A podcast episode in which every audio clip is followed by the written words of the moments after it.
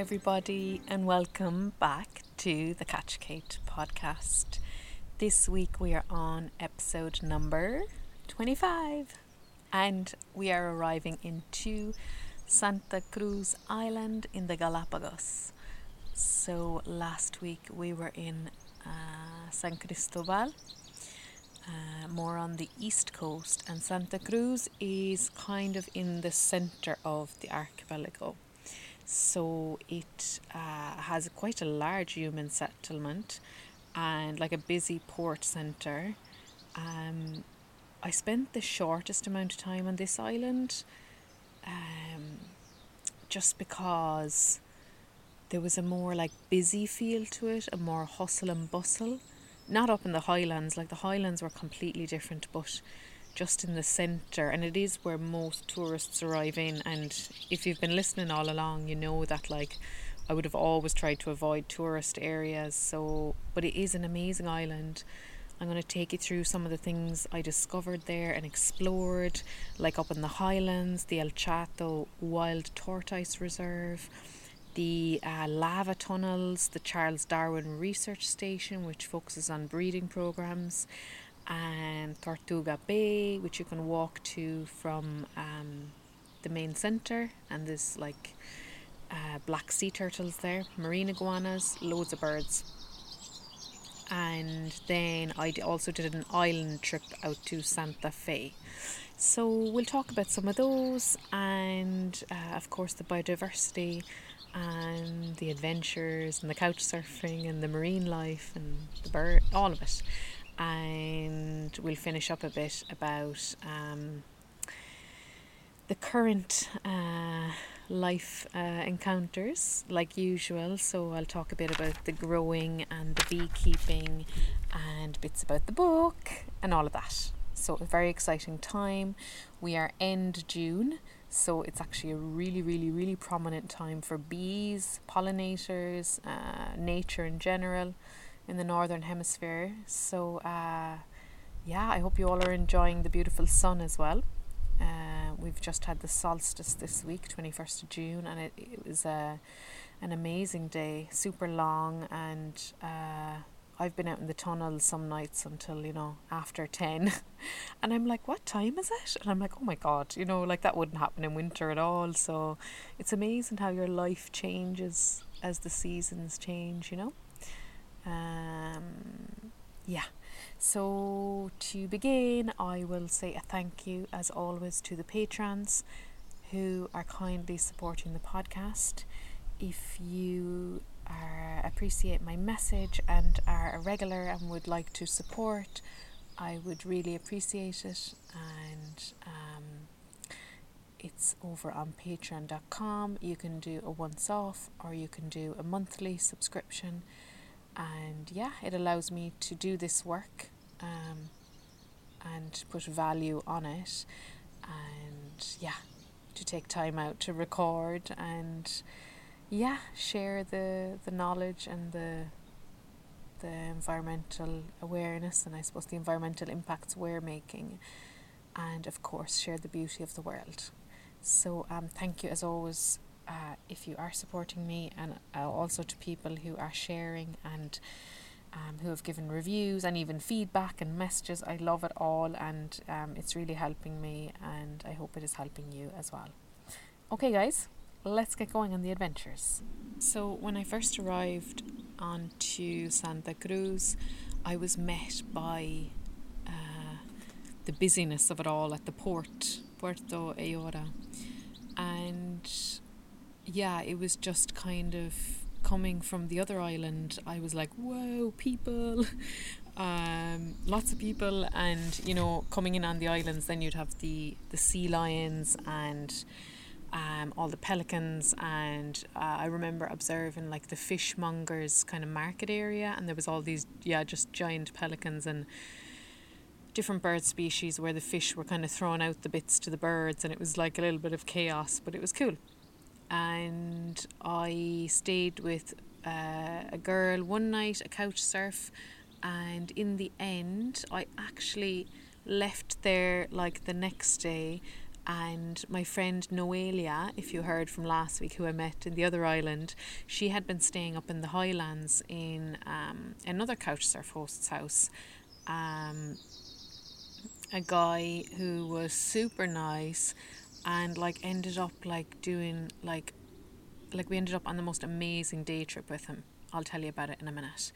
But uh, on my first day and second day, really, when I was in the town centre, I took a walk out to the Charles Darwin Research Station, which was basically like it works in conservation of the tortoise.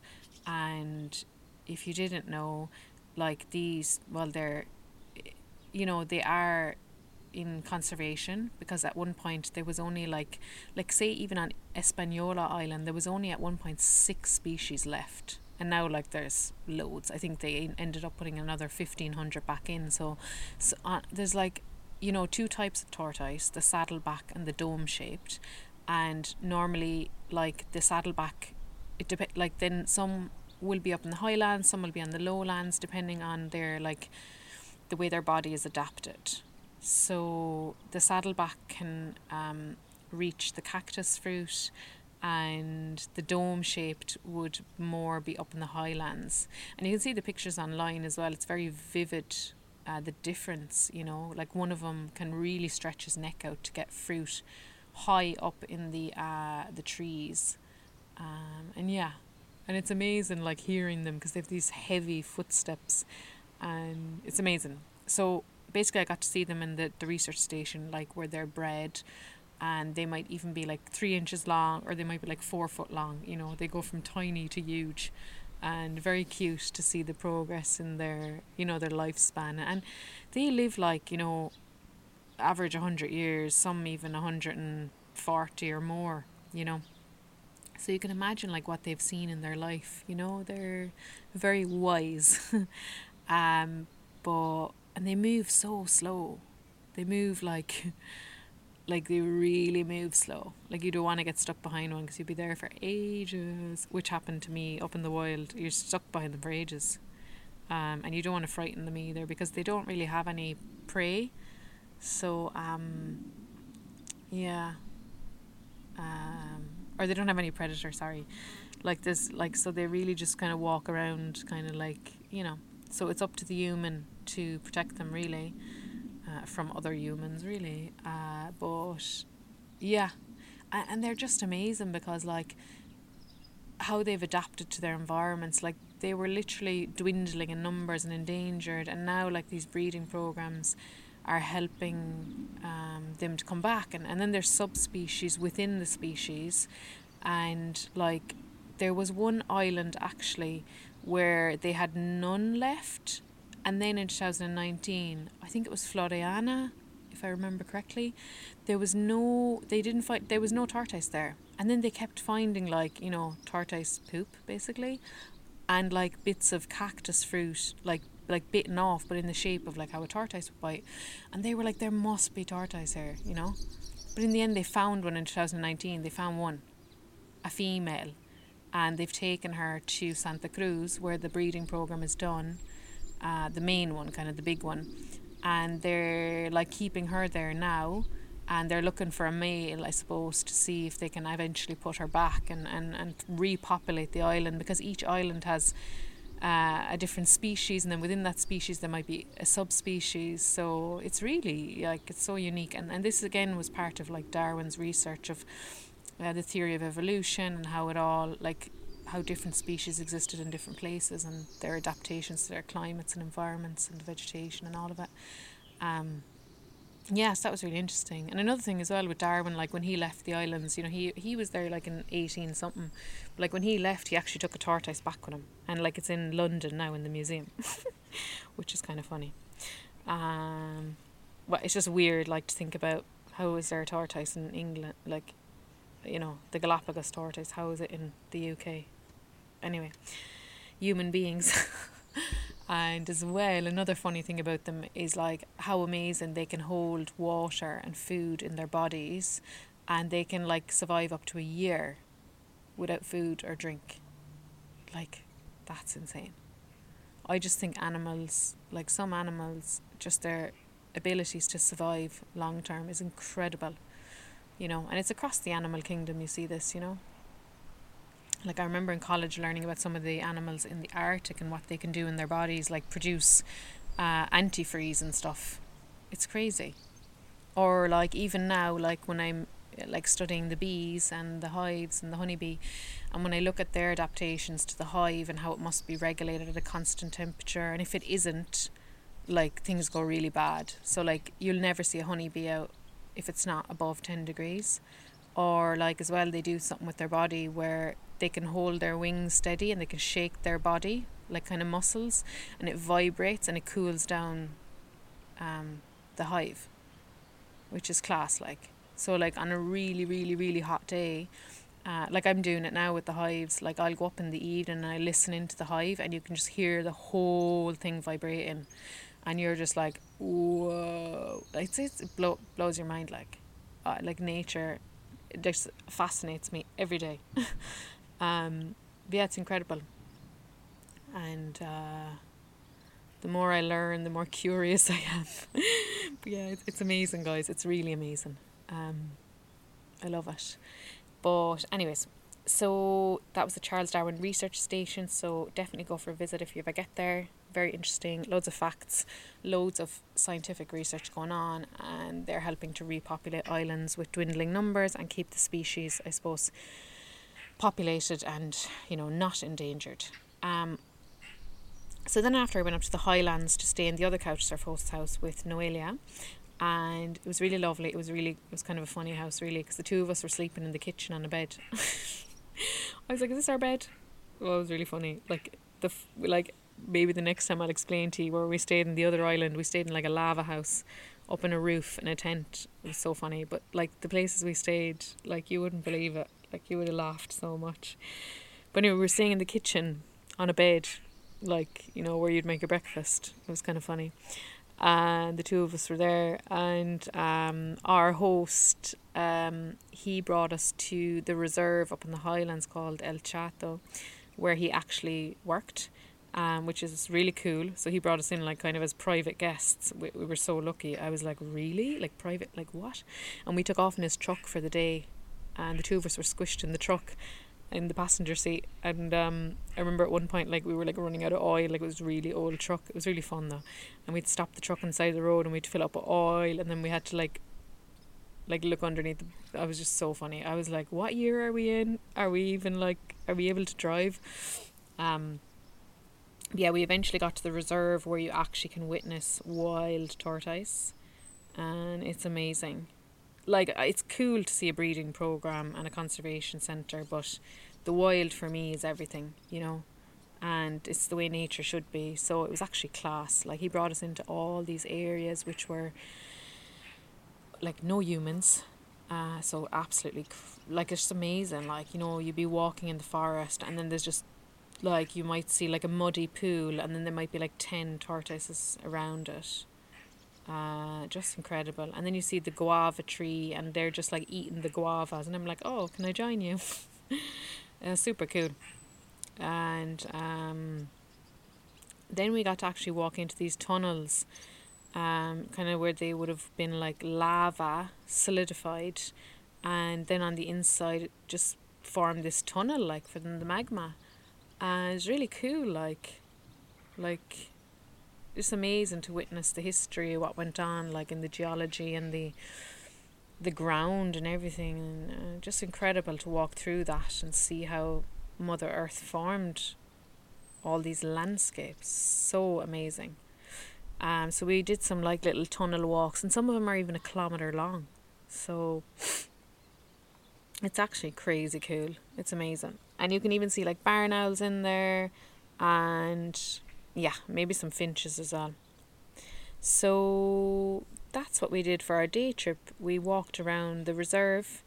He educated us about all the tortoise about like um, distance about like endangered programs. Um, and yeah it was just cool to be like you know kind of like crawling through the forests and going through like you know ditches and and under fences and then like you know just seeing them in the wild just around every corner and no humans was amazing well obviously ourselves but it was amazing. And then afterwards, we kind of made our way back the trek, and he was so kind to us. Like he did it, like all for free. Just you know, we were couch surfing, and I was just like, wow. And like after, like I helped him as well. You know, I said because his daughter wanted to learn English in Ireland, and I kind of gave them contacts, and I said if she ever wants to come, let me know, and I'll help. Da da da da da. Um, but they also produced coffee there. So afterwards, we had a really, really amazing lunch and dessert, and we got to like, um because obviously we were like himself, who kind of was he was kind of like running it or working there. Uh, I'm trying to remember now, was he even the owner maybe? but we had like the most amazing lunch, and like then after we got to like put ourselves into like tortoise shells and like feel the weight of them on top of our back and I just couldn't stop laughing. I was like in stitches because um, some of the tortoise shells I couldn't get into and then some of them were so heavy that I was like falling over myself and I couldn't like I was trying to do a press up. It was so funny.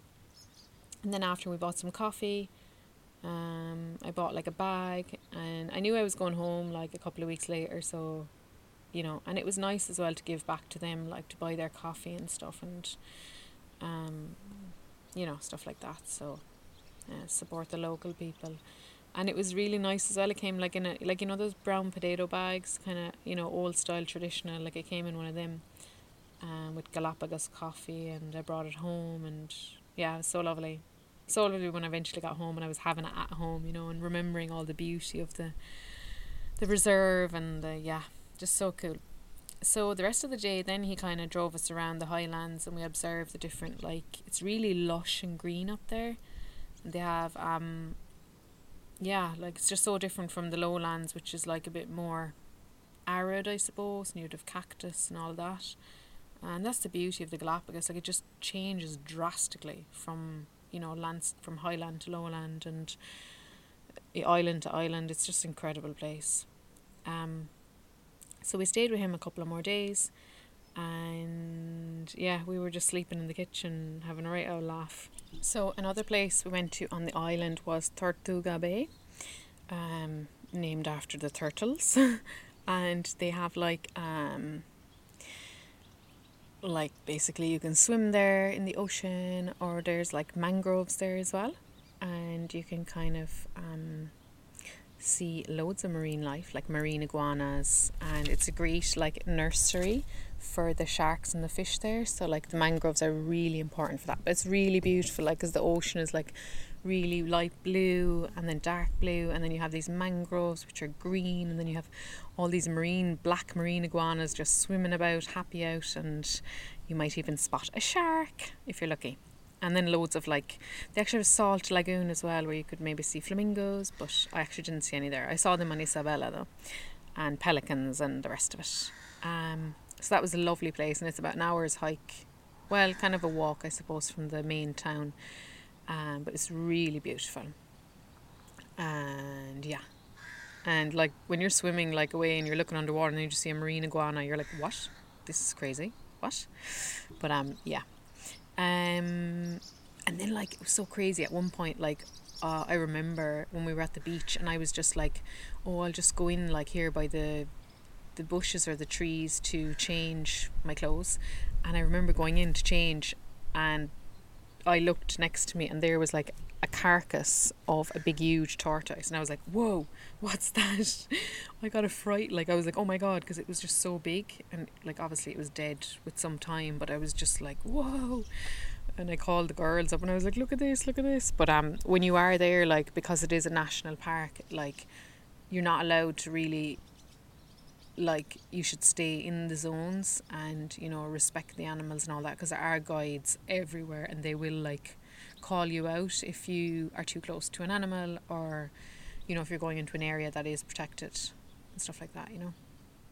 So always be cautious. Always be like careful of that and give the animals space and everything but you know this one was obviously dead so um, that was okay.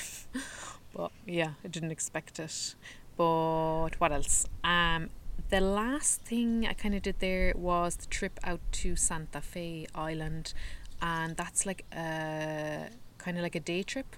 So it's actually an uninhabited island. So there's no human settlement, no infrastructure, nothing.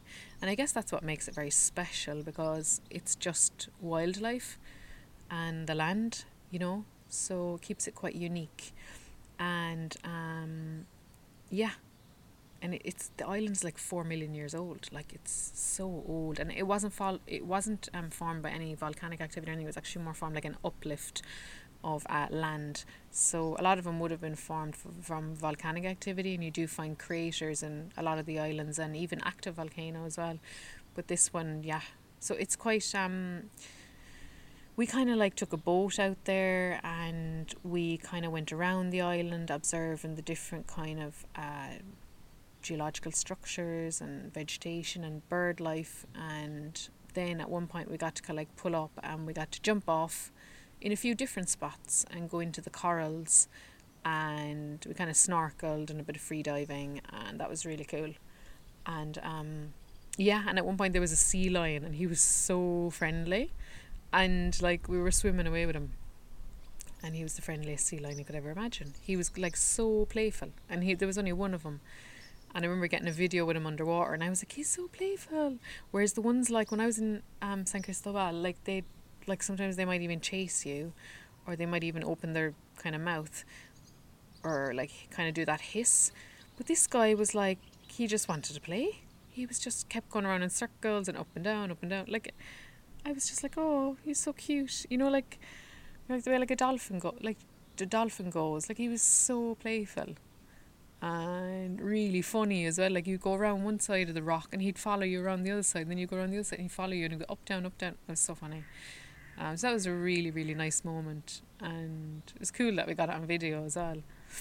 Um, what else? Uh, yeah, and then after the I suppose snorkeling and diving and stuff, we got to have a lovely lunch on board, and uh, a lot of the time they would do like ceviche.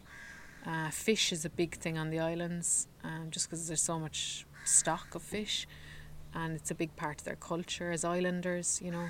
Um, so yeah, so we would have had fish on board, and then like watermelons and you know avocados everything from the islands it's amazing and and like they don't really like there is a ship that comes in off the mainland you know from ecuador like every like I can't remember was it like every four weeks or something these big this big ship would come in like with all the stock and like when we were even on the islands they were like uh sorry we don't have that you know like it's only local stuff which I really love experiencing because I think when you come back to basics and try to be sufficient going local is the way to go. And like at times we would have only had, we would have tried, you know, just to have local produce. But it was interesting to see what the shop would look like when the ship, you know, was delayed or couldn't come out, you know? Like there'd be no kind of like imported kind of uh, stock, I suppose. Um, but like the, like when we go to the markets, the main things were like you know eggs, cheese, um, bananas, bread, um, you know, these kind of things that they produce themselves. And then all sorts of fruit and veg, then, you know, like papayas, oranges, lemons, avocados, all that stuff as well. And um, yeah, and I loved it. Like, I loved that supporting the local and meeting the local farmers at the markets. Um, but yeah, it's very like, you know, when you do eat local, like you can still have varied food. Um, it's just uh, you realize really how much we depend on, you know, the imports coming in when you see when you go to like islands like that that are segregated like segregated from the mainland and yeah it's really cool. Or even myself here when i'm growing like when i'm like in the summer season and i'm like do i need to go to the shop? You know there's so much food in the soil uh, just ready to be eaten and like barely even need to go to the shop really. You know so that's quite cool to become your own master of your own food source you know? And yeah like as i always say like nature is abundant and like sometimes when i open seed packets i'm like there's like hundreds of seeds or like you know sometimes you're getting like hundreds of seeds off like it's just like you know, we're taught to think that like we have to go to shops and we have to get this and we have to buy that, but like we can do it all for ourselves. And I think once we realize that, it's kind of amazing. um, but yeah, so those were kind of the main things I done on the islands there. As I said, I kind of spent the least amount of time in Santa Cruz, and definitely the journey out to Santa Fe was lovely. Um, do you know, just taking a boat out onto the ocean and spending the day at sea, and you're like, oh, this is amazing. Um, but yeah, it was really cool. But let me give you an update on all the um, kind of environmental bits. So, actually, this morning I did my own inspection here on the farm in one of the hives and actually did two last week as well and they're getting regular enough because it appears that the honeybee like they're working really fast i think with this dry weather like they're speeding things up. So last week like when i checked the hive um so basically right now if you're new to the bee world um the bees are multiplying their colonies um, because the hive is getting so big. So, like the queen at her peak is laying 2,000 eggs a day which is massive. And the colony right now could have like 50,000 in it. So, like this morning when I opened it up, I was checking the queen cell because last week there was a queen cell, which would mean a new queen was arriving, which means the old queen would actually leave the hive. And you kind of want to keep her because, you know, you don't want to lose half your colony. Like she'll go and she'll take most of the hive with her, plus honey and she'll leave. And, and you don't really want to lose her. So normally what beekeepers do is they'd split the hives before um, like kind of uh, to prevent the swarm to prevent losing your colony. So last week when I checked there was a queen cell so basically a new queen coming in. And it was half built kind of you know and then today when I checked I was like uh-oh so the queen cell was fully capped and it's like ready to go and I found two new queen cells. So now I'm like, oh my god. So I'm gonna have to like sort that out. Otherwise like like the bees will just keep multiplying and they'll keep swarming, you know, as long as the colony allows. And, you know, the survival rate of one swarm is like 80%, whereas like if it keeps swarming and swarming and swarming, like you go down to like 20% survival through winter. And like you don't want that, you want to have strong colony. So yeah, so that was really crazy. It was amazing this morning, and like, like as I'm on this learning journey of the beekeeper, like it's really amazing what I'm noticing week on week and all the study, and it's helping me understand nature as a whole in general even more and more. Um, and like pollinators are so important. Like I always say this, they're so important to our food security. You know, even insects at a base level. Like our food security is dependent on pollination and the availability of crops. Um, and we need to realize that, that the food just doesn't come out of a shop.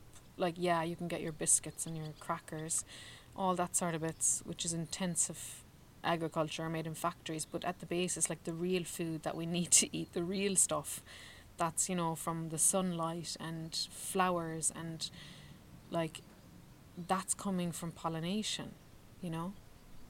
And um, it's so important because in Ireland we have like 99 bee species and a third of them are like facing extinction. So it's really really really serious and I don't think people maybe understand how serious it is and like it's I know like this can cause like climate anxiety and all of it but we just need to be aware of it because I do see good things being done you know I'm seeing like lawns being left alone, wild meadows, wildflower areas, and I'm seeing it more and more and more and more and more, which is great. And there's even more awareness. There's so much more awareness, you know, about it. And so I think we are moving we are moving step by step and kind of fast. Like the awareness is growing so much. So like well done to everybody who is doing the jobs around this and promoting awareness and calling it out. And um, yeah, it's just so good to see it. But you'd be glad to know the honeybee isn't uh, in decline. However, pollinators are. So, you know, it's just so important. Um, and yeah, and like just observing in the hive the amazingness of nature. Like, I'm just like wowed every time, like watching them come in with their pollen and like watching them, like, you know, transferring nectar, like feeding the young. Um, I'm I just like the whole pl- the whole system at play in the hive is fascinating and like I was even looking at the different pollen on their hind legs so they carried on the hind legs and like I've seen like this week like blue pollen like a wine colored pollen like really yellow really orange like it's so potent and it's just crazy like it's amazing and yeah I wish for everybody to see this like it's so incredible like look it up on Google the image is so amazing um, and yeah, and just trusting the bee to trust me going into the hive and, you know, trying to like help them in a way, you know, to survive through the winter and, you know. Um, but yeah, it's been amazing, guys. And also, just a little note um, like, uh, obviously, like humans take the honey, but they should only take a certain amount you know, so that the bee the bee the bees produce so much of it that it does allow for that. But like, you know, beekeepers are told to like you know obviously leave sufficient amount for the bees to survive through winter, because um, essentially that's their food source to keep them going. Um, but because as I said earlier, like they don't come out if it's under ten degrees, you know, so they stay in the hive, and they need that food source. So it wouldn't be fair if humans keep taking take too much honey or something, you know.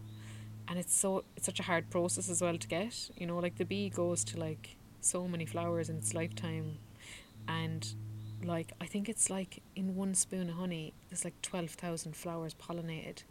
So like it's just like it's baffling, like it's just mind blowing how the whole thing works and what's happening on the ground level that maybe many of us like this is like a lot of it is quite new to me you know? I'm learning it all and it's amazing. It's just incredible. Um but yeah and even watching the bees dance like they do the waggle dance they feed each other like all the females you know doing the work and how they just all work together like how the guards protect the hive you know how the scouts find new homes you know what goes on inside there. It's just incredible incredible, guys. And I actually have a hive now, kind of that I can see from my front door. So like I look at it like a lot, morning, noon, and night. um, but it's amazing. Like I'm always on it. I'm like just staring at it. I'm like, what are they doing now? You know. And last night they were even foraging until like so yeah they forager bees as well. Like they were even foraging until like ten o'clock last night. So like I'm presuming they're a strong hive because like I was like they're still foraging at this hour. It's incredible. It's so amazing. Um, but yeah, super cool, super cool. And as always, remember like when you're eating avocados, um, berries, blackberries, uh, all those sorts of things, um, coffee. Uh, it's just amazing, like to think that the bee is pollinating, and um, it's amazing. It's so amazing. I hope my I like I'm just so enthusiastic about it. Like I'm just like I need everybody needs to know how amazing this is, you know, and, and the bee the beehive is regarded as very um sacred and, you know, has such healing properties, um, you know, between the pollen to the honey to the propolis which they collect from the trees, sap. But like even like actually I wanted to mention something because I see sometimes online um people like on about bee pollen and using it as a food source, but like it's actually not fair. Like how it's um. Well, what I've been like learning about is that they they put like a pollen trap, and it takes the pollen off the legs of the bee, which is like, it makes me feel sad because I'm like, how many kilometers does the bee go to forage to get the pollen food food source, and then it's just taken off them for human consumption like i'm just like no this is not fair and like people need to know that they like eating pollen or buying pollen like you know there's a story behind everything you know and sometimes bees are treated as livestock so it's so important to know this um like because at least with the honey they're producing such a mass amount that you know you can take an amount that won't um like damage the colony but you have to be careful as well, you know. So that's it on the bee front. The growing is going great. Uh, with these long sunny days, uh, the tunnel is just flourishing. Um, the courgette leaves are just enormous. The rhubarb leaves are enormous.